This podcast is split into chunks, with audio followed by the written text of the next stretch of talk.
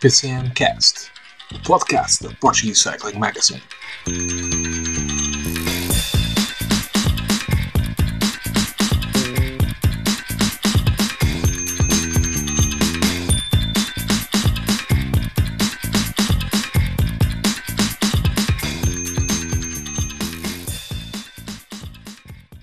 Olá a todos, sejam muito bem-vindos ao PCMcast, terceira temporada. Estamos de regresso destas longas férias, foram quase uh, dois mesinhos afastados uh, dos programas. Depois também meteu-se o Mundial de Futebol pelo meio e nós sabemos que vocês estavam todos interessados uh, em tudo o que se estava a passar no Qatar e no Instagram das Irmãs Aveiro. Por isso deixamos-vos em paz para, para seguirem todas essas peripécias, mas agora que já o futebol já, já terminou, uh, estamos de volta também para olhar para a temporada de 2023,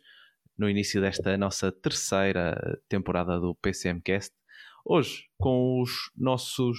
comentadores Nuno Ferreira. Olá Nuno, seja muito bem-vindo. Espero que tenhas uh, aproveitado as férias e que não tenhas cometido muitos excessos no Natal. Não, David. Antes de mais, obrigado mais uma vez por estar aqui para esta terceira temporada aqui no PCMcast, eh, depois de uma temporada passada que, a título pessoal, superou as minhas expectativas e eh, acredito que também as vossas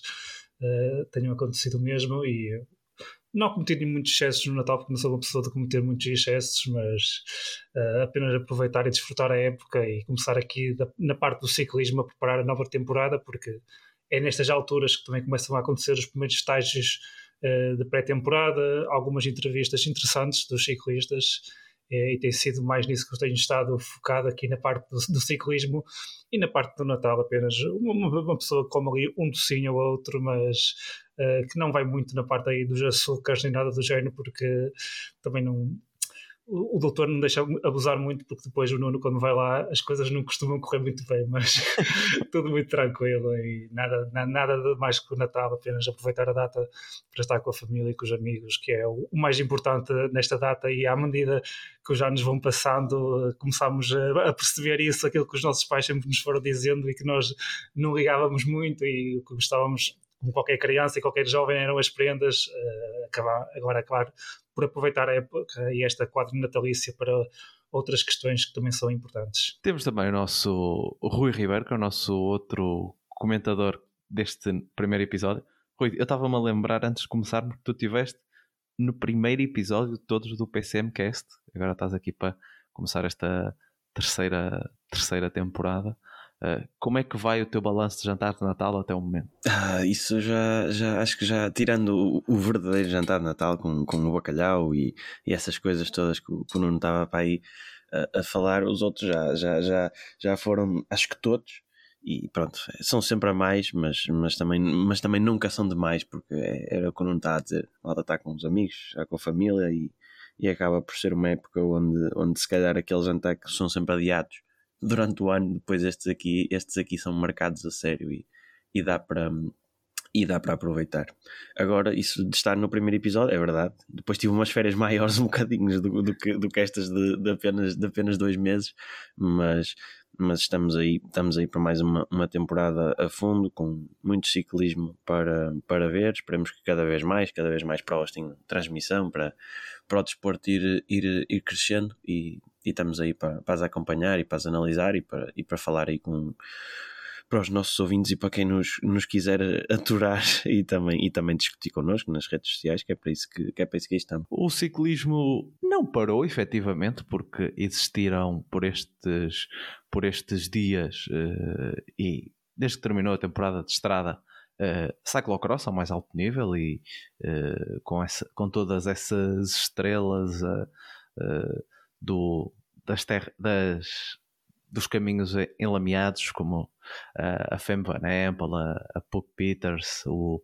o Matthew Van Der Poel, o Eli Zarbit, o Van Ternaut,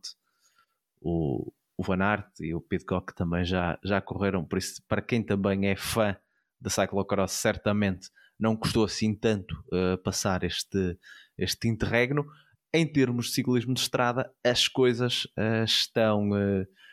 para começar agora a meio do mês de janeiro com o Tour Down Under, que é o regresso uh, do ciclismo à Austrália e a este Tour Down Under, se bem que uh, no ano passado já tivemos lá os campeonatos do mundo, que de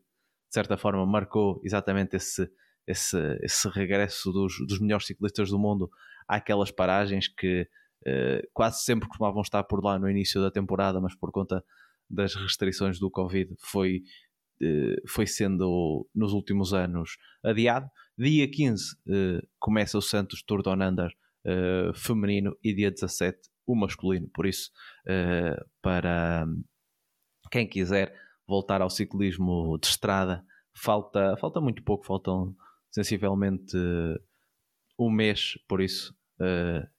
daqui a pouco já, já, vamos, já vamos tirar essa, essa barriga de misérias, mas pegando no que o Nuno falou e transportando para aquilo que vai ser o, uh, o, uh, ini, o, o, nosso programa desta, desta semana, o nosso regresso à, às aventuras do, do PCMcast. Uh, primeiros estágios pré-temporada, uh, aquele, aquela mistura que é normal de vermos os ciclistas que se transferiram a treinar com os corredores da nova equipa, ainda usando o equipamento anterior, apresentação de novos equipamentos, vamos conhecendo assim uh, as caras uh, das, das, equipas para o ano que vem. Uh, já percebemos como vem sendo cada vez mais hábito muito azul e muitos degradês, por isso vai, vai ser um, um teste para, para os, os comentadores também uh, conseguirem distinguir todos estes equipamentos azuis. mas vamos falar hoje principalmente dos corredores portugueses que nesta temporada se transferiram e também um pouco, um pouco dos outros que se mantêm ao mais alto nível. Nuno, nós no ano passado uh, começamos este podcast exatamente a falar da OAE Emirates e daquela que foi a grande transferência no ciclista português no ano passado, que foi uh, o João Almeida para, eh, para a equipa uh, árabe, mas este ano são outros nomes que marcam o, o, as transferências de ciclistas portugueses a nível internacional. falamos essencialmente a nível internacional, a nível nacional ainda há coisas que eh, faltam, faltam definir-se e é sempre um mercado mais mexido e os corredores estão às vezes até à última para, para arranjar equipa, mas falando daquilo que aconteceu lá fora, tivemos uh, alguns movimentos uh, bem uh, interessantes de corredores que, que são claramente importantes para, para o ciclismo nacional, como foi o caso da ida do Ruben Guerreiro para, para Movistar. De resto, o Ruben Guerreiro, que também durante este período uh, deu uma entrevista ao, à Portuguese Cycling Magazine, e tivemos uh, a nível do World Tour a ida do Rui Costa para a Intermarché, o antigo BR, uh, foram nove anos na estrutura que foi Lampre e depois Emirates, foi a equipa para onde ele foi depois uh, de ser campeão do mundo, e neste ano 2023 que marcam 10 anos da, desse título, uh, em Itália. Uh, vamos ver finalmente o Rui Costa com umas cores diferentes e uh, provavelmente com, com outros papéis dentro da equipa, ele que principalmente no ano passado se assumiu cada vez mais como um, um, possível gregário e não tanto um chefe de fila e falta ver o que, é que, o que é que ele irá cumprir agora na, na, na, nova equipa, na equipa belga, que foi uma das equipas sensação do, do ano passado. Uh, e eu, no caso do Rui Costa, teremos a oportunidade de o ver aqui por terras nacionais, porque ele vai correr uh, quer, quer a volta ao Algarve, quer a clássica uh, da Figueira, como também vai fazer o, o João Almeida, ele já revelou que também vai estar na, na volta ao Algarve, o Ruben Guerreiro. penso que ainda não revelou todo o seu todo o seu programa para o início da época. Acho que vai começar a correr em Espanha, mas o resto ainda não está definido. Mas falando aqui destes dois, que foram as grandes transferências uh, portuguesas no World Tour, uh, esperam-se aqui coisas novas com estas, com estas mudanças. Sim, uh, começando aqui pelo caso do Ruben, ele que assinou com a Movistar até 2026. O Ruben, como tu referias, concedeu algumas entrevistas, nomeadamente aqui à Portuguese Cycling Magazine, e quem, quem, ainda não teve a oportunidade de ver pode sempre ir ao canal, ao YouTube que está lá a mesma, e é bastante interessante. O Ruben fala um pouco sobre, a sua, sobre o início de carreira, eh, sobre os seus anos, por exemplo, na, na Trek e também eh, na Catuxa e também analisa o, o que foi a última temporada na, na EF e perspectiva o que poderá ser na, na Movistar. Mas começando aqui com a questão da Movistar e, e esta transferência do Ruben, uh, percebemos que o Ruben ainda tinha mais um ano de contrato com a EF, mas que conforme o Ruben teve a oportunidade de, de referir em algumas entrevistas que deu, uh, a Movistar demonstrou um grande interesse que foi difícil para ele uh,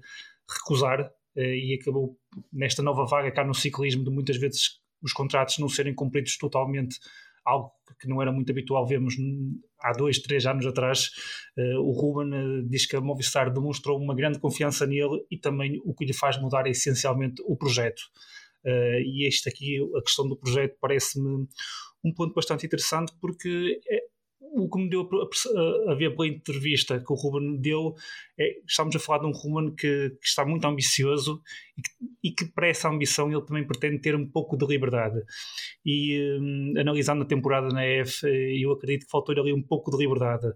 Ele, ele também já chegou a referir no passado, eh, e nós até creio que já falámos disso na temporada passada, a questão da equipa quando foi para o Tour. Uh, haver muita liberdade para três, quatro ciclistas que quase poderiam, não sendo nomes fortes para a geral e lutarem pela geral, havia três, quatro nomes com possibilidade de ter liberdade para discutir etapas, nos quais o Ruben se integrava, mas eh, sendo assim com três, quatro nomes depende sempre um bocado, para as mesmas etapas poderiam haver vários nomes com ambições eh, e, ou seja, acabava por faltar ali um pouco de liberdade para o Ruben poder lutar pelos seus objetivos, até porque uh, na equipa uh, havia ciclistas com várias características semelhantes entre eles, não, nem todos foram coincidindo ao longo do, da temporada nas mesmas provas, mas o Yucart, Chaves, Uran, o próprio Caicedo, Magnus Cort, Padun, Powells e até o o Michael Valgren, estamos a falar em ciclistas que, nomeadamente em questões de fugas, seja em clássicas, seja em provas de uma semana ou de três semanas, eh, em etapas, eh, são ciclistas que se podem ter características muito semelhantes para disputar o mesmo perfil da etapa, eh, no qual se incluem as características do Ruben. E aqui o Ruben, eu creio que lhe faltava um bocadinho de, de liberdade, algo que, que ele há a entender que a Movistar lhe poderá fornecer essa mesma liberdade, essencialmente para a questão das corridas por uma semana, Uh, o Ruben já referiu na, questão da volta à Catalunha, no, no, País Basco e no terreno Adriático, são corridas que ele, nesta primeira fase da, da temporada, tem previsto realizar em 2023. Uh, eh, depois, ele toca ali na questão uh, da clássicas, ali nas Ardenas e na, na Flash Vallon, aquele sétimo lugar que ele fez na temporada passada, o Ruben uh, ficou muito entusiasmado com ele, de facto foi um grande resultado e o Ruben mostra a ambição de tentar lutar por algo mais. Eh, sabemos que é uma clássica muito difícil e porque aquele final e o mordeu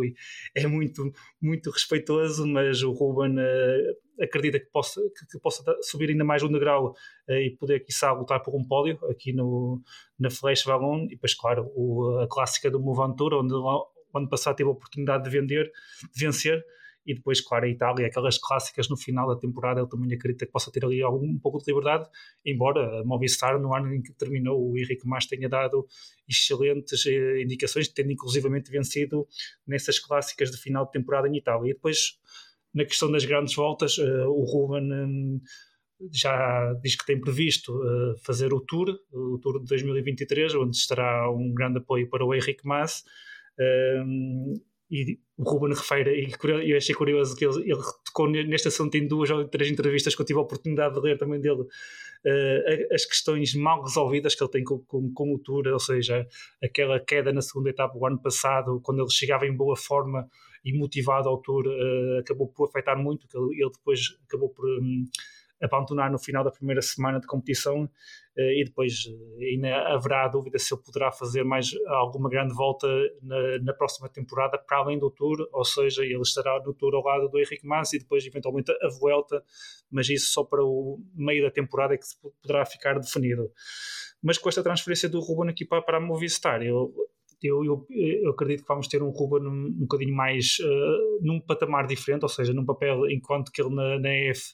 acabava por estar aqui um bocadinho, não digo ofuscado, ou seja, seria um dos nomes fortes, mas haveriam vários. Referi também que, e recordar, embora o Ruben tenha dito que isso não foi um, um, um algo fulcral para a transferência à questão da contratação de, da parte da EF do, do Richard Carapaz, o Ruben uh, diz que isso não foi o importante, que o importante acabou mesmo por ser a questão do projeto, o projeto Movistar e a liberdade que a Movistar uh, lhe, lhe, vai conceder de encontro à sua ambição, porque nós também percebemos isso. O Ruben Refeira é um Ruben que está no, no, num, talvez no seu melhor ponto de forma da sua carreira, está mais maturo e, uh, e aqui na Movistar poderá ter, poderá ter uma equipa que eu acho que, que poderá ser ideal uh, para ele mostrar todas as suas qualidades, porque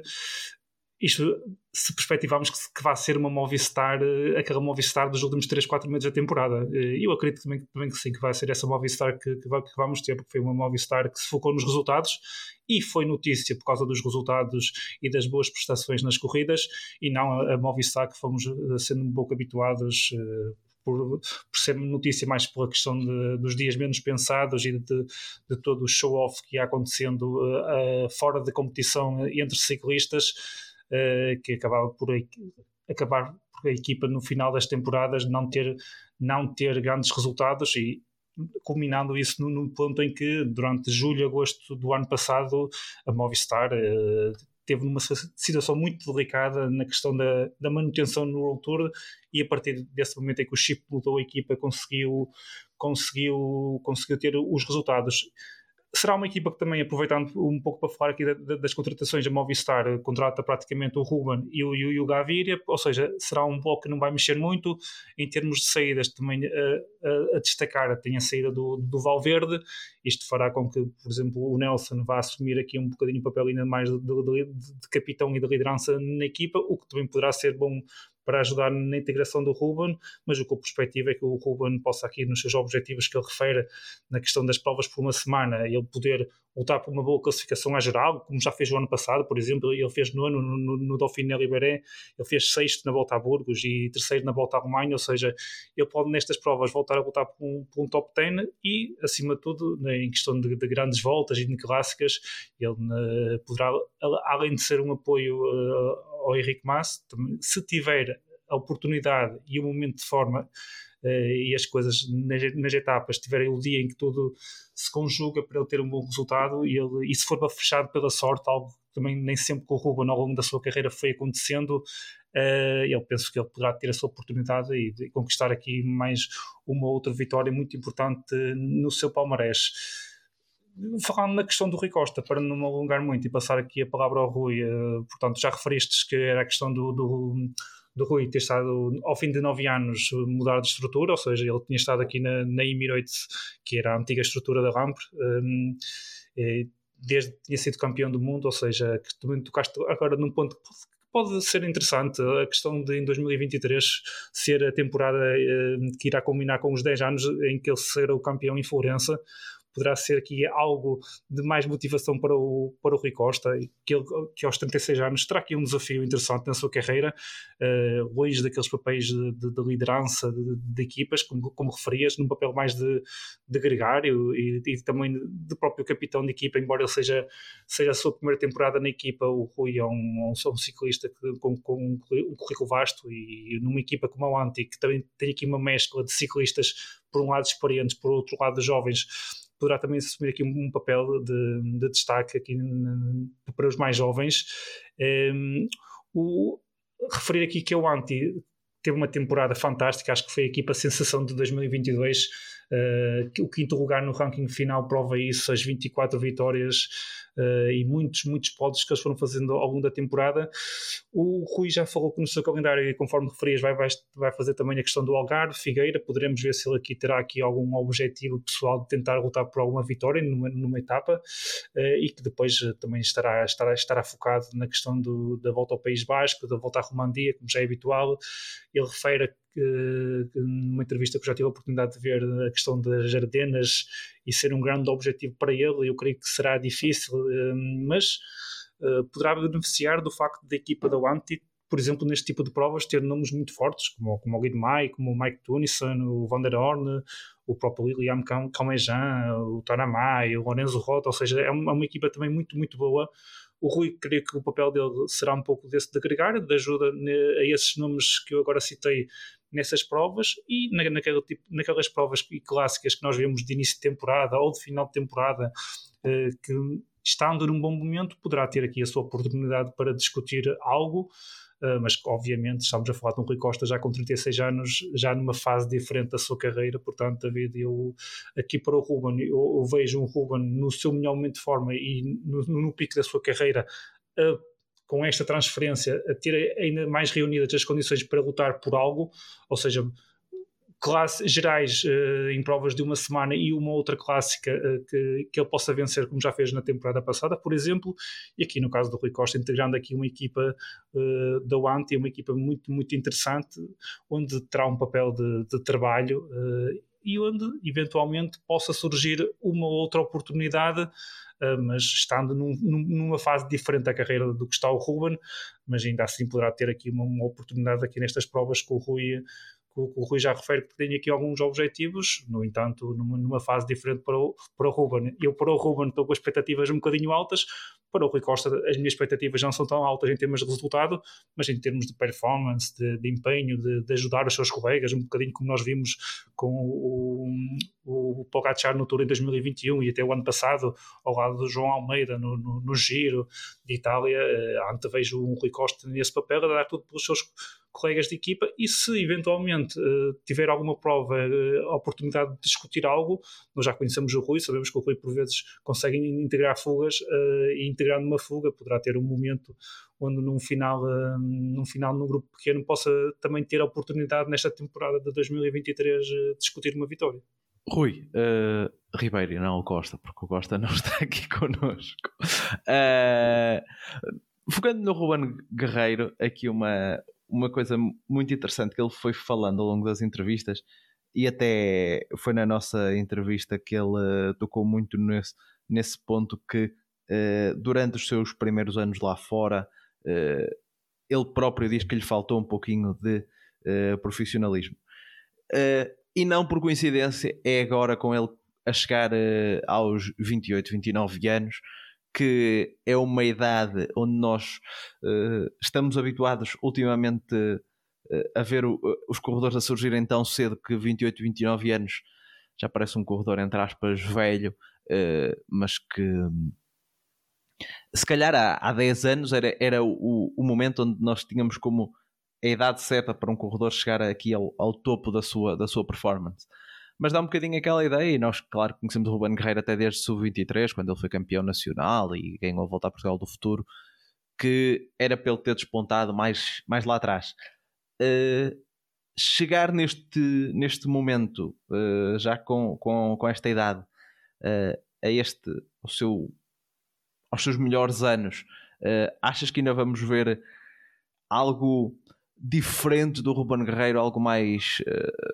fora de série dele nos próximos anos. Não sei o que é que poderá ser. Um...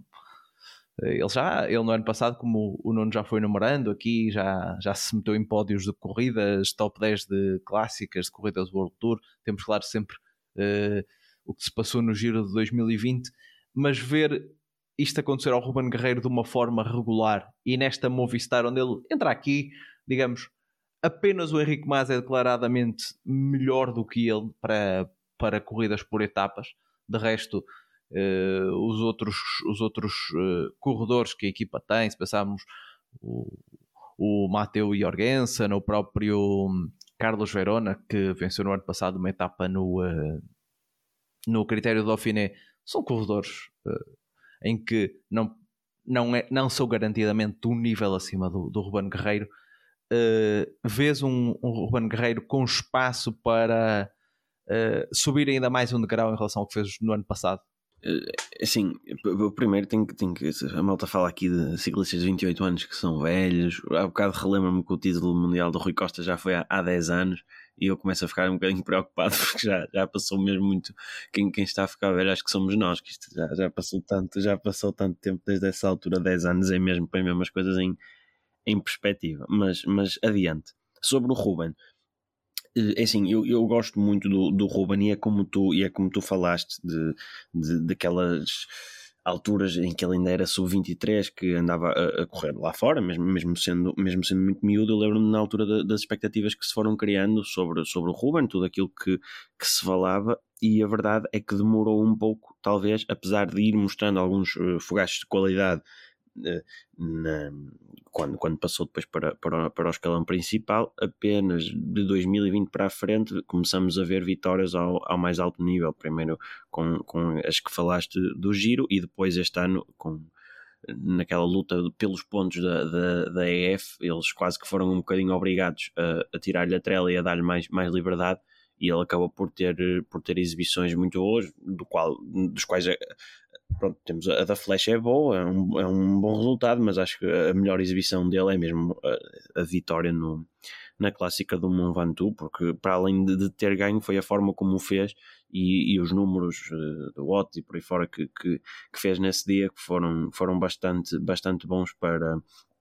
para, para a subida que era. Agora, o papel dele da, na Movistar, eu acho que ele pode dar esse passo seguinte. Não, não digo que vá desatar a ganhar provas de uma semana do World Tour ou clássicas do World Tour, porque acho que essas vitórias estão reservadas, se calhar, um bocadinho para ciclistas mais de elite, que eu acho que isso o Ruben não é. E quando digo elite, digo ciclistas ao nível dos melhores do mundo, como um Pogacar, um, um Evenepoel, um, o próprio Henrique Mas, não é, sendo um grande ciclista, é um grande voltista ciclista, não é um ciclista que anda muitas vezes na, na disputa de provas de uma semana. Acho que a esse nível o, o Ruben dificilmente chegará, até porque muitas delas têm algum contrarrelógio relativamente longo e ele não é, não é muito forte. Mas, mas acho que pode ser um ciclista para fazer bons resultados nessas, nessas provas, caso vá com a, com a, com a liderança e não a ter que, a ter que servir o, o MAS onde ele for, mas acho sobretudo que esse giro de 2020 é um tipo de prova que eu gostava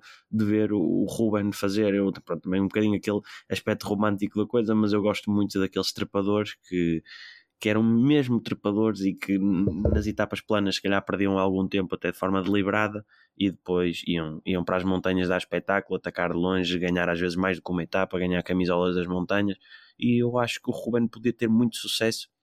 se fosse esse tipo de ciclista e eu, eu, eu, dou muito mais valor, por exemplo, se o Ruben tivesse ficado no Giro de 2020 em décimo lugar, eu acho que não me teria lembrado, ou sempre a tentar manter-se no grupo dos favoritos, a aparecer ali uma espécie de, de Guillaume Martin, por exemplo, eu, eu, eu se, calhar, se calhar daria mais valor, a, não, não é se calhar, daria mesmo mais valor à, à prestação que ele teve, em que andava sempre em fuga, conseguiu ganhar aquela, aquela etapa a bater o Castro Viejo no final e, e ainda levou para casa um,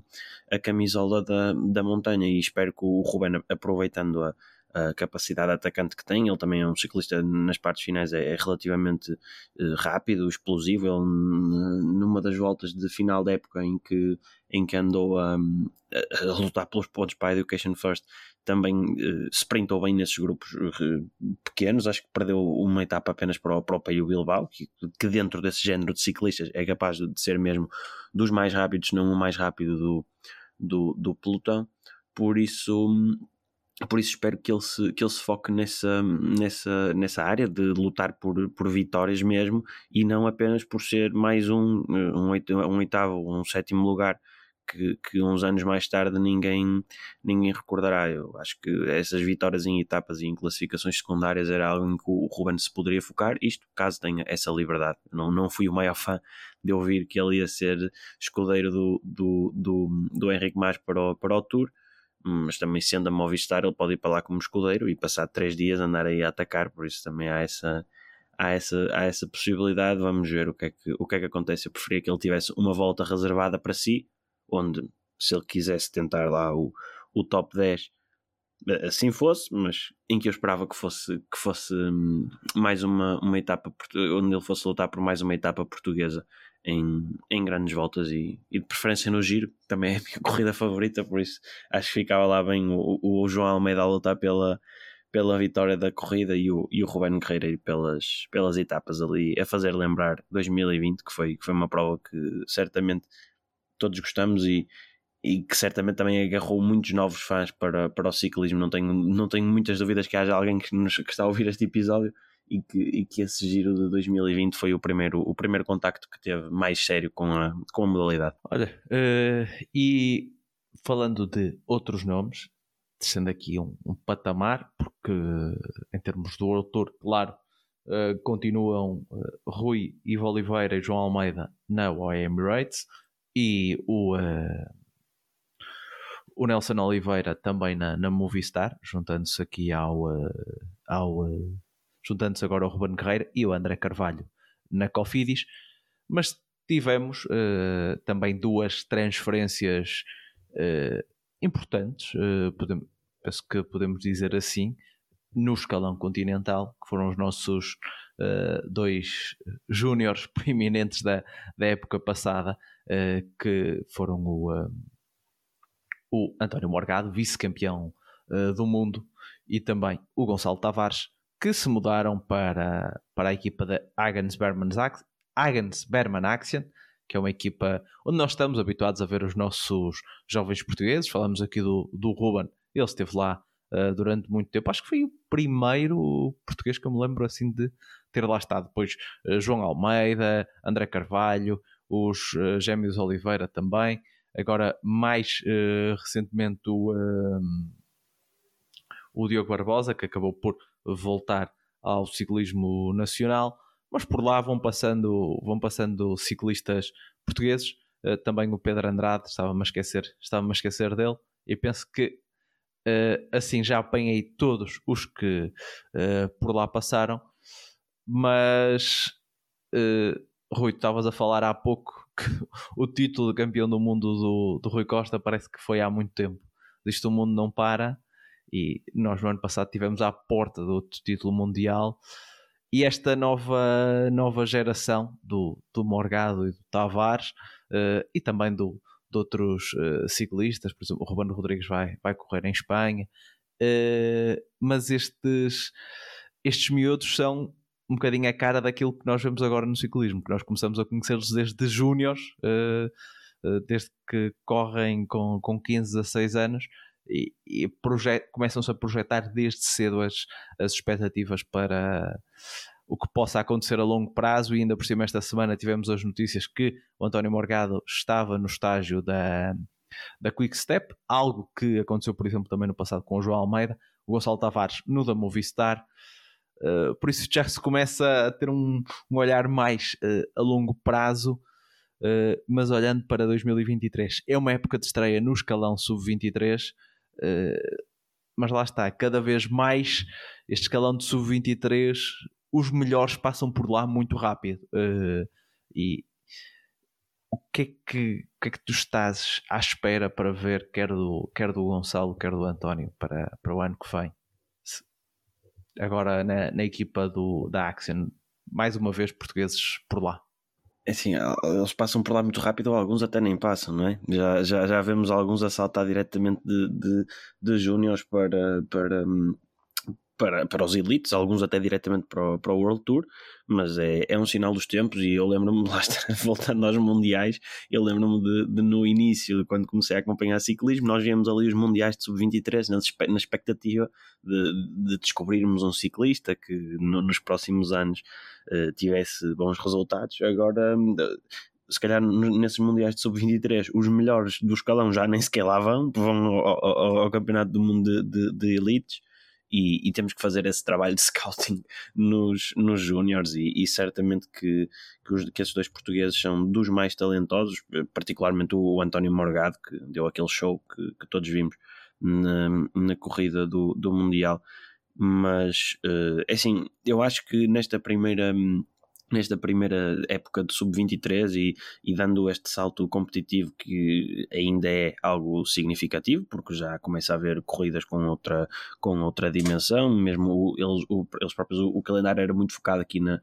sobretudo na, na Península Ibérica, fora uma outra corrida de, de seleções que que albergava, que era mais, mais longe, lembro também de uma prova em, em Itália, penso eu, que, que, o António, que o António venceu,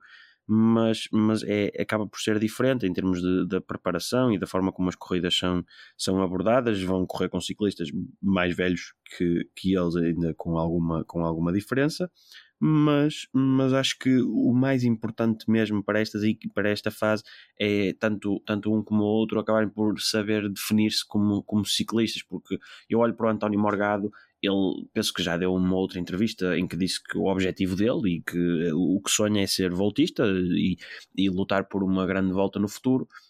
Mas depois uma pessoa vê, vê o António a correr, ou via no, nas provas de júniores e ele em provas de um dia ou naquelas corridas mais acidentadas, chamadas quase como uma clássica,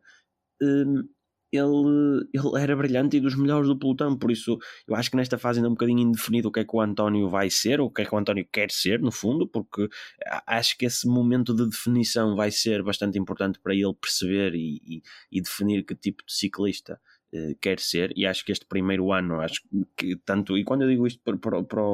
sobre o António, também se aplica ao, ao Gonçalo, que apesar de não ter tido uma prestação tão boa nos campeonatos do mundo, ele também correu um bocadinho em função do, do António Tavares a, a, trabalhar no, no, pelotão. É preciso que as pessoas tenham em atenção que o, o Gonçalo também é um ciclista com bastante potencial e que poderemos no, no futuro também esperar coisas, coisas muito boas de, da parte dele mas acho que será importante eles definirem-se como, como ciclistas neste, neste primeiro ano, mas acho que se os resultados aparecerem tanto melhor, mas acho que é um, um primeiro ano uh, sempre complicado, teoricamente complicado nesta, nesta transição e não devemos estar a exigir que eles já, que eles já vão a, a, por exemplo, ao Baby Giro ou, ou, algo do género fazer, fazer grandes resultados quando, quando é o primeiro ano de, de sub-23 eh, deles. Vamos, vamos ver como é, que, como é que a coisa corre. Oxalá corra bem e no final ou daqui a uns meses estejamos aí a, a festejar alguma algum grande resultado de, de um deles, mas acho que é preciso as coisas irem com calma no seu tempo e definirem-se como, como ciclistas, ver aquilo que, que realmente querem ser, adaptarem a sua fisionomia, o seu treino e consoante isso ver como é que se desenvolvem e depois a, a, transição que esperamos que seja para, para o World Tour, podia ser para essas duas equipas em que eles já, em que eles já treinaram, são, são das melhores equipas do, do pelotão internacional e, e, como vimos com, com o João Almeida a Quick Step é sem dúvida uma das grandes, uma das grandes portas para, para os jovens talentos eh, que, que querem entrar no, no, no World Tour, eh, apesar de ter lá muito talento os jovens uh, são, são tidos uh, relativamente em, em conta no, no, sentido em que não são desvalorizados por, por serem jovens, porque os dois últimos grandes voltistas a, a estarem na, na Quick Step são, são, são precisamente o João Almeida e o, e o Remco, que, que, são ainda e que, que, que sim, são ainda jovens e quando tiveram essa primeira oportunidade de liderar a equipa em, em, grandes voltas eram, eram ainda mais jovens. Portanto, acho que, acho que, eram, acho que era tanto a Quick Step para, para o António como a, a Movistar para o, para o Gonçalo seriam, seriam boas equipas para, para eles começarem. Nuno, olhando a quem ainda quem não se transferiu, é um ano onde, claro, toda a gente deposita as, as expectativas no, no João Almeida. Ele já, já deu entrevistas em que vai novamente focar-se no giro, se bem que os adeptos portugueses vão ter a oportunidade uh, de o ver na, na volta ao Algarve, por isso uh, acho que normalmente a volta ao Algarve já costuma ter muita gente que para porque para, para ir até ao Algarve e ver, e ver a corrida, porque é de facto uma das. Uma, uma das, não, a única oportunidade uh, para ver os melhores corredores uh, do pelotão internacional em, em, em Portugal uh, e desta vez com a presença de, do João Almeida e também do Rui Costa. certamente mais gente quererá ir até, até à volta ao Algarve. Vai ser, diria que, muito é, é nele que se depositam as maiores, as maiores uh, expectativas uh, e para, para mais uma vez o Rui, o Rui já, já falou que gostava de, de ver uh, novamente o, quer o Almeida, quer o, quer o Ruben Guerreiro a repetir um bocadinho o que aconteceu em, dois, em 2020, mas mais uma vez lá vamos estar nós em maio coladinhos ao giro. Sim, o grande objetivo do João volta a ser aqui a questão do giro. Neste, nesta primeira metade da temporada do que já foi possível uh, ver e ler uh, será um pouco semelhante à, à temporada, à, à, primeira metade da temporada do ano anterior que ele teve, ou seja, haverá aqui alteração e eu creio que ele não irá ao, ao AE Tour, uh, irá fazer a volta ao Algarve, uh, também neste ano, como o é Tour aqui para a Emirates funciona um bocadinho para mostrar as novas contratações, esse papel vai ficar um bocadinho ali para o Adam Yates e para o Jay Vine e o Tim Valens, não haverá necessidade de ir lá ao João este ano, e depois haverá aqui uma troca do que eu também já tive a oportunidade de ler, o João não irá fazer o Paris-Nice uh, e fará o, o Tirreno Adriático, onde estará ao lado do, do, do, do Pogacar. E depois fará novamente uma preparação, digamos assim, para o seu grande objetivo, giro, ali um bocadinho com base na última grande prova que disputa antes, a, a Catalunha. Uh, ele, ele na Emirates as, co as, coisas nem sempre são muito claras, mas uh, dava a perceber que o grande objetivo da equipa para esta temporada é ser a equipa com mais vitórias, uh, um bocadinho como já foi um pouco no ano passado, mas e nós falámos nisso no primeiro episódio da temporada passada, ainda existia uma, nos anos anteriores uma grande dependência do Pogacar algo que esta última temporada uh, já diminuiu, com, com, várias vitórias de, de ciclistas diferentes e, e a equipa também parece-me que percebeu aqui um bocadinho a lição uh, do Tour, ou seja, não ir exclusivamente para grandes voltas, para grandes objetivos apenas com o nome, uh, poder ter sempre ali um plano B para, para poder, nem que seja jogar taticamente, como vimos o que a Jumbo Visma fez naquela etapa de, do Tour de France com o Jonas Vingard e o Primoz Roglic. Mas falando aqui no João Almeida, volta a ser uma temporada, como referias, com o grande objetivo a ser denominado uh, pelo Giro, Uh, um giro que este ano tem características uh, diferentes, como nós já tivemos a oportunidade de, de, falar num dos últimos episódios da temporada passada, onde, por exemplo, haverá uh, cerca de 70 km de contrarrelógio, algo que poderá favorecer o João, se for voltar a ser um bocadinho o João que víamos na Quick Step, e, e para mim é, será um dos pontos interessantes ver para esta nova temporada como é que irá reagir o João nos contrarrelógios. Eu creio que o João fez uma preparação na temporada passada, mais se calhar focada na montanha, eh, eu não digo que isso tenha descuidado um pouco o contrarrelógio, eh, que acredito que não tenha feito, mas de facto os, os resultados que ele obteve nos contrarrelógios eh, e até por o giro do ano passado, o seu, o seu grande objetivo, não ter muito contrarrelógio, não corresponderam àquilo a que nós estávamos habituados a ver no João. Vamos ver como é que será esta temporada, mas com o seu grande objetivo do giro e aqui a questão dos, dos cerca de 70 km de contrarrelógio poderá ser uh, ter aqui as, reunidas as condições para que ele possa voltar a estar na disputa, e porque o ano passado, se nos recordarmos, foi a questão do Covid, quando ele estava em quarto lugar e onde tinha perfeitas ambições de pelo menos ainda subir mais um lugar e, e, e finalizar no pódio. Uh, haverá aqui outra questão que, que tu falar, que não, não referias, mas é a questão do Remo, que também ir ao giro, que, mas isso, isso deixamos mais, mais, mais para a frente, na questão dos objetivos, mas para o João... É seja, pena, oh, oh, desculpa-me interromper, é pena o Remo com o Evanpol não vir à volta ao Algarve, ao Algarve. para termos um, um primeiro confronto. Exatamente. E se nos recordarmos da volta ao Algarve, eu, eu recordo da volta ao Algarve 2020, foi uma daquelas uh, provas antes da pandemia, e na altura o Remo fez a sua primeira vitória na volta ao Algarve na classificação geral, e o João também na altura fez um 6, 7 lugar à geral e fez um grande trabalho, funcionaram muito bem os dois. E já seria interessante vê-los os dois aqui já num, primeiro aquecimento, porque as subidas do Malhão e da Foia e também o contrarrelógio que costuma uh, acontecer habitualmente na volta ao Algarve vai de encontro às características de ambas, portanto poderia ser já aqui um aquecimento. Mas também haverá esta questão este ano uh, para o João, o Remco, ou seja, aqui um grande nome para, para discutir o giro uh, e depois do resto da temporada do João uh, não há muitas creio que há aqui uma indefinição porque numa fase inicial ou seja na, temporada no final da temporada passada ali por setembro outubro referia-se que o João ia estar ao lado do Pogacar que, era mais ou menos certo que isso iria acontecer, porque a Emirates ia querer ir, digamos assim, com a carne toda no assador, mas também eu já vi declarações do João, onde o João diz que ainda não está totalmente definido se irá ao Tour ou se irá, por exemplo, à Vuelta, e o João fez o quinto lugar na Vuelta, e também acredito que não seja fácil para um ciclista que faz quinto uh, não, querer voltar uh, e repetir igual ou melhor ainda, mas que isso ainda estará dependente depois de, de, como vai decorrer a temporada, do estado de forma, de questões de quedas, de lesões que nós sabemos que vão acontecendo a ele e a outros ciclistas, e basta recordar que o João acabou um bocadinho por ir à volta devido ao Pogacar que estava, digamos assim, pré-definido ir fazer a volta o ano passado, que depois acabou por não ir e acabou esse papel por, hum, por passar para o João Almeida. Mas no, no que toca ao João, para finalizar, eu volto, uh, será uma temporada que eu vejo ele lutar pelos mesmos objetivos. Aqui numa fase inicial ele vai repetir um, praticamente as mesmas corridas, com aqui a questão do Algarve, que o ano passado não veio e este ano estará, e que vem com ambições. Ele diz que é o primeiro grande objetivo da temporada.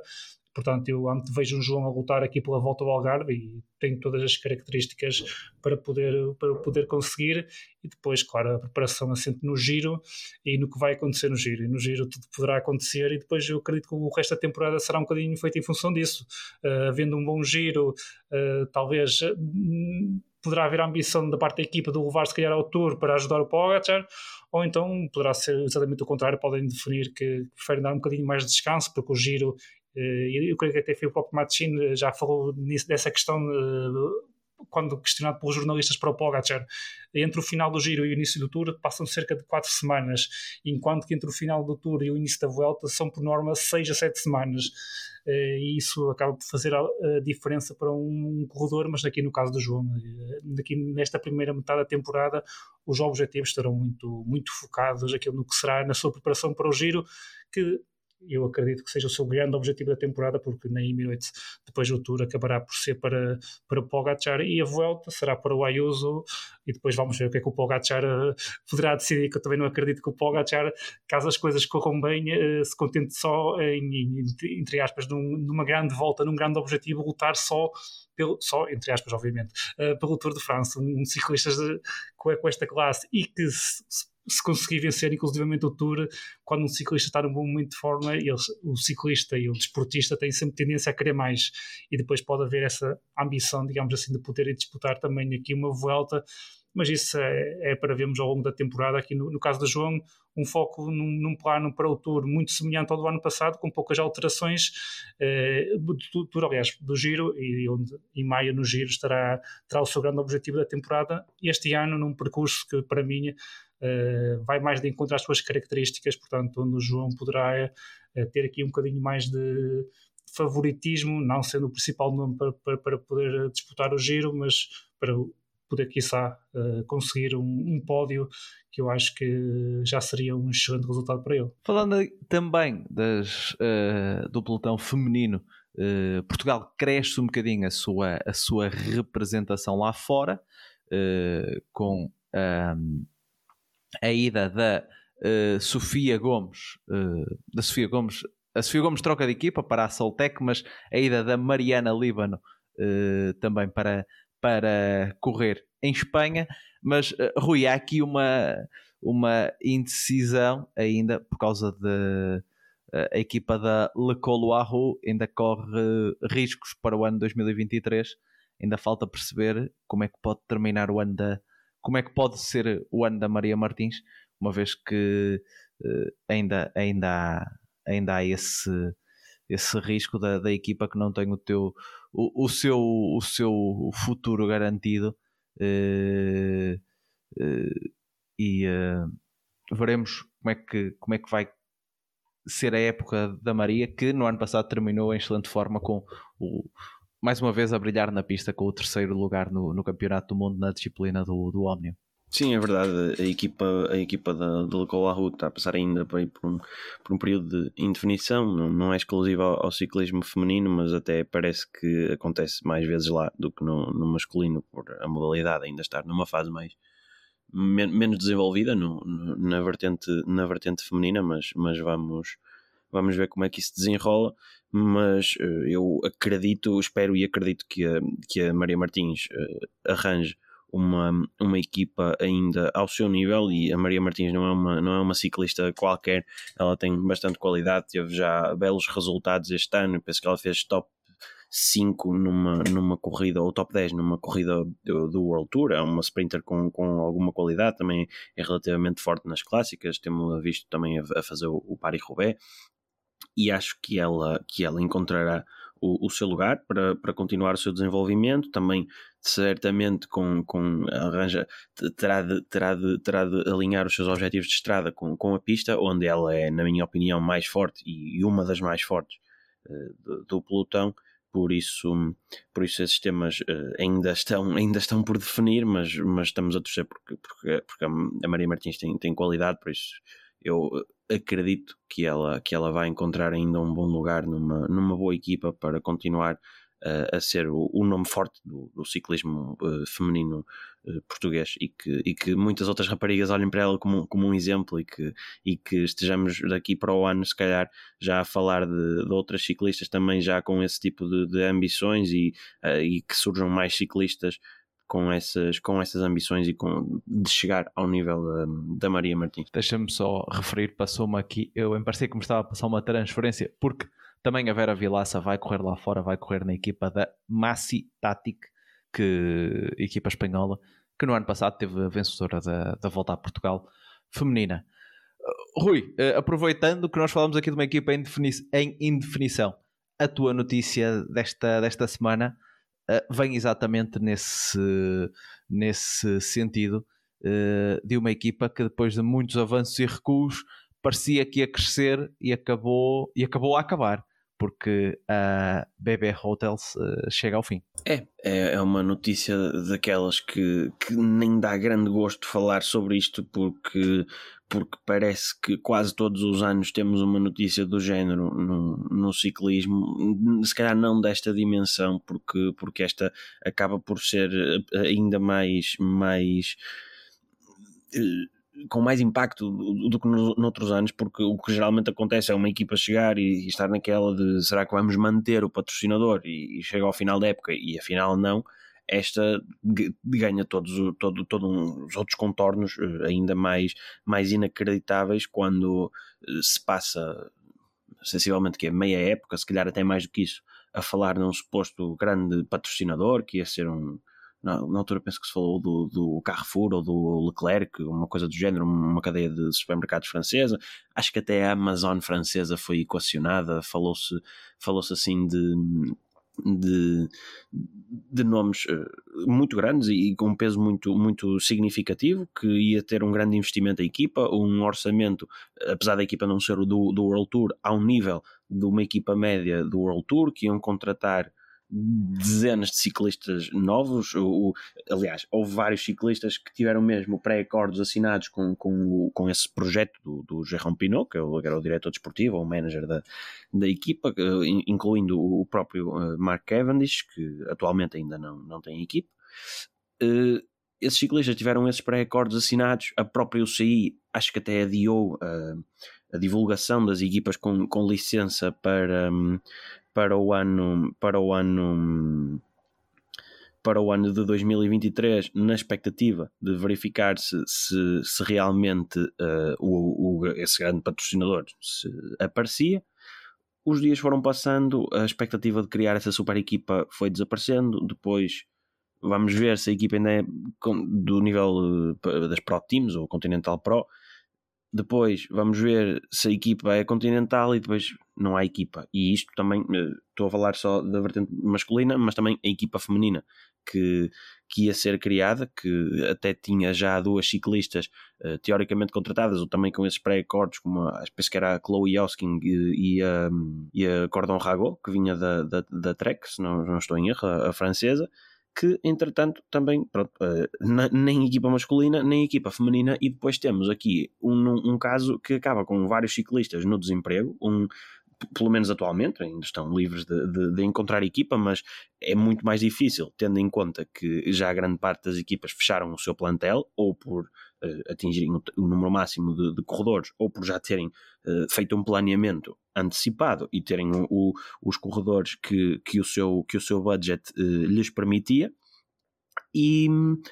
e agora os ciclistas não sabem como, como, como vão arranjar emprego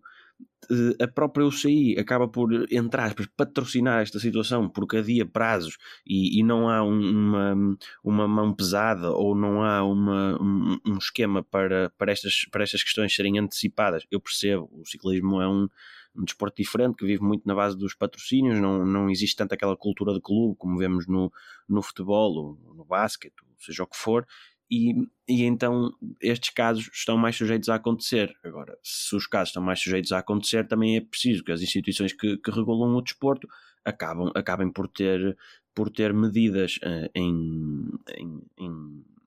no ativo para evitar precisamente que estas, que estas situações que estas situações ocorram porque são, são carreiras que estão, que estão em jogo não é, não é nenhuma brincadeira não, não é, isto não é desporto pelo desporto é profissão destes, destas pessoas e é preciso e é preciso haver uma maior proteção aos ciclistas para, para evitar que haja, que haja, que haja ciclistas que acabam por ser enganados por, por, falsas, por falsas esperanças vendidas por, por diretores esportivos ou por managers talvez iludidos. Não acredito que, que, tenha havido ali algum, algum, algum patrocinador que tinha dado a sua palavra a recuar, mas em negócios a palavra geralmente não basta. E, e acho que vender estas ilusões quando não há nada assinado num papel de forma concreta e que depois se possa, no limite, eh, reduzir um bocadinho a escala, mas ainda assim manter o, o, o emprego dos, dos ciclistas e a, e a, equipa na estrada, acho que é, acho que é um bocadinho feio para, para o desporto e até para a imagem externa, para além da, da questão que, que falava dos, dos próprios ciclistas, que no fundo é mais importante, mas acho que, que estes temas têm que ser têm que ser vistos com mais cuidado e têm que ser as, as, as instituições têm que olhar para os ciclistas como, como, como, como pessoas com direitos que, que têm que ser tidos em conta sempre e não só, não só já depois dos problemas uh, acontecerem, porque há alguns que se vão safar bem, mas há outros que há outros que não, e vamos ver o que é que, o que, é que quantas carreiras vão acabar por ser bastante prejudicadas por, por isto mesmo. Falar em carreiras a acabar, o Pierre Roland foi um dos que decidiu uh, pôr termo ao, à, sua, à sua carreira. Uh, um dos corredores uh, franceses deste, desta, da década passada, da década dos anos 10, 2000, 2000 do, do século XXI, vai ser. Uh, vai ser, foi o Pierre Roland e terminou a sua carreira também para este fim da BB Hotels. Uma história que é mais ou menos. Uh, costuma haver quase sempre uh, na. Quando é, quando é o Tour de França, há sempre uma equipa francesa que fala em em crescer ainda mais. Quando é o Giro, é uma equipa italiana. Quando é a Vuelta, é uma equipa espanhola. As equipas empolgam-se sempre durante as, as, grandes voltas e há sempre promessas que vai vir mais que, que virá mais dinheiro, virão novos patrocinadores e quase sempre as coisas saem um bocadinho defraudadas. E Nuno, uh, pelo que sei, uh, a tua notícia também vem aqui um bocadinho na sequência deste uh, final da BB Hotels. Sim, porque percebemos que um dos ciclistas que neste momento está livre no mercado e talvez um dos ciclistas que, que no pelotão internacional tem um melhor currículo, uh, um currículo com mais vitórias, o Mark Cavendish, uh, já teria um pré-acordo já estabelecido com a BNB Hotels para o próximo para a próxima temporada, um bocadinho talvez indo de encontro a, isso que tu agora falavas, a questão de quando há a volta à França existir sempre uma grande equipa francesa, um grande projeto que quer dar um próximo passo e o Rui também tocou nesse ponto na questão de, de falava-se, eu, eu, eu recordo de, de, de, aqui no podcast temos falado na questão do que seria o Carrefour uh, a fazer esta equipa permitir subir um novo patamar com um novo investimento uh, e poder contratar alguns ciclistas de maior renome, eu creio que o Mark Cavendish seria um desses nomes talvez até pela própria equipa, um, também perceber que o Mark Cavendish poderia trazer consigo também alguns patrocínios eh, e algum mediatismo. Eh, eu acredito que os objetivos, o sonho fosse mas depois a realidade acaba por aquilo que vocês falavam. Infelizmente é mais um, um nome uh, de uma equipa que isto vai acontecendo de forma sucessiva todos os anos. Uh, que desaparece, infelizmente, e que depois lança no, no, no desemprego uh, dezenas de ciclistas que depois têm de, à última da hora, uh, tentar encontrar alguma coisa e infelizmente alguns deles acabam por, um, por terminar uh, a carreira. Aqui na questão do, do, do, Mark, do Mark Cavendish, do que nós podemos perspectivar para o, para o seu futuro, não há muitas portas abertas neste momento no World Tour e se o objetivo do Cavendish que eu acho que é isso que o faz manter na estrada e ainda continuar, é a questão da, da vitória que lhe falta, do, da questão da, do recorde de vitórias no Tour de France e que do recorde com o Eddie Merckx, que ele neste momento está igualado, tentar mais uma para conseguir ser o ciclista da história com mais vitórias no Tour.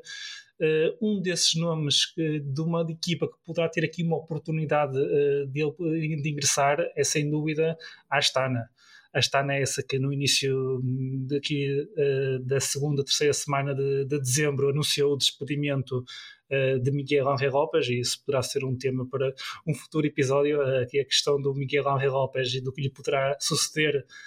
à sua carreira face a estas duas últimas temporadas muito, muito problemáticas. Mas falando aqui na questão do Cavendish e, aqui um, em declarações do dia 14 de dezembro à Cycling News, o, o Vinokurov, o diretor aqui da Astana, um, fala no interesse, efetivamente, uh, de poder contar com o Mark Cavendish Uh, percebemos que aqui a Astana, e ele refere isso, vai um bocadinho uh, contra o que, o que foi sempre natural na equipa. Nós sempre vimos mais Astana lutar por, por provas, por etapas, e neste caso a contratação do Kevin uh, poderia mudar aqui um bocadinho a filosofia da equipa, porque a equipa, conforme o Vinokurov refere, nunca teve um velocista, um sprinter para lutar por etapas, nunca foi esse o foco da equipa. A equipa sempre se focou mais em lutar por provas por etapas e para o próprio Mark Cavendish também me parece que aqui talvez seja a única possibilidade, digamos assim, porque eu olho às outras equipas e vejo praticamente os plantéis muito fechados, uh, os plantéis das outras equipas uh, na, na, qual do Tour, que, que já tem a partida assegurada a presença no Tour de France,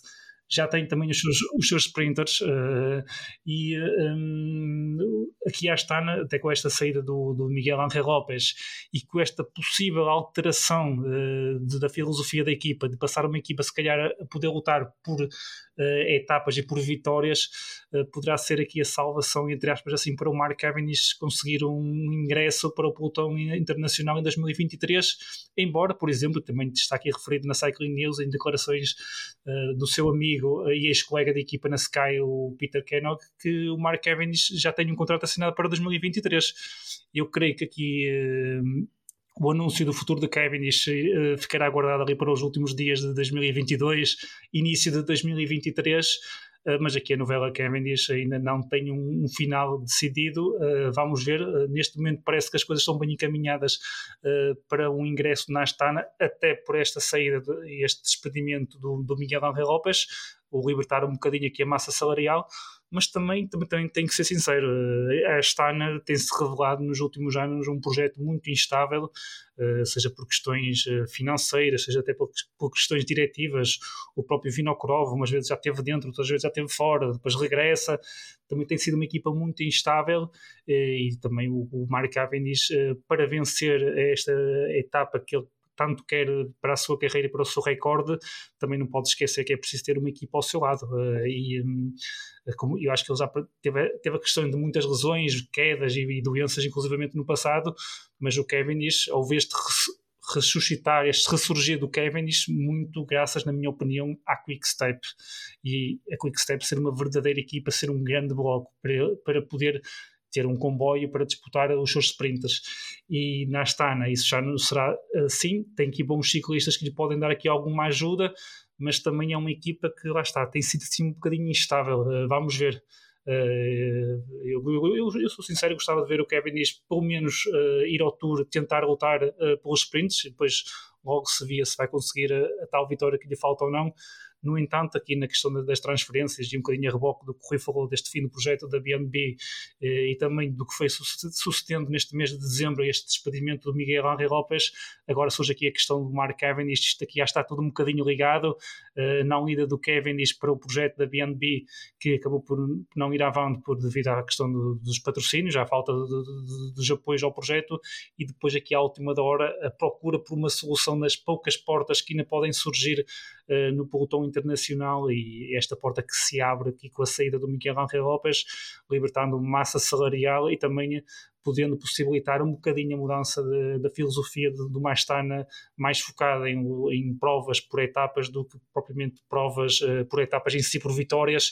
uh, e mudar aqui um bocadinho a filosofia que também poderá ser um bocadinho um, um, um, ponto interessante porque a Astana também, na verdade, foi uma das desilusões da última temporada, uma das equipas do Tour que fez menos pontos e que não teve problemas com questões de, de pontuação face ao que tinha feito em 2020 e em 2021, não pelo ano 2022, onde grande parte da temporada, temos de ser sinceros, foi uma equipa que passou completamente ao lado. Parece que nem bad nem breakfast para, para o Sr. Cavendish. Vamos ver por onde é que ele para. Uh, parece que esta ano é, é de momento a, a, a, bola da vez, se bem que quase toda a gente já. Quase todas as equipas já foram faladas com possíveis uh, destinos para o Mark Cavendish, mas uh, outros nomes ainda procuram equipa para 2023. se passarem por portuguesecyclingmagazine.com podem ver também um artigo que nós fizemos nesse, nesse sentido dos nomes que ainda uh, procuram uma equipa para 2023. Veremos se até ao final eh, do ano obtemos respostas por onde passarão esses, esses corredores. Uh, o certo é que ainda existem aqui alguns pontos de indefinição. Quanto a nós, uh, voltamos para a semana, mas estejam atentos porque pode ser que na véspera de Natal o Pai Natal chegue um bocadinho mais cedo e vos deixe uma prendinha no sapatinho. O Pai Natal do PCMcast promete novidades. Rui, Nuno, eh, uma, boa, uma boa consoada para vocês, também para os nossos ouvintes. Eh, voltamos, voltamos para a semana e apenas para esclarecer, a equipa do PCMcast mantém-se intacta. Quero o Nuno Martins Neves, apesar agora dele estar eh, mais famoso, já já aparece no Natal dos Hospitais e tudo mais. A Paula Ferreira Lobo e o Eduardo Gonçalves continuam a fazer parte uh, da, nossa, da nossa equipa e uh, estarão connosco ao longo, ao longo desta, desta temporada e esperemos que, claro, vocês também estejam desse lado. Um abraço e Feliz Natal!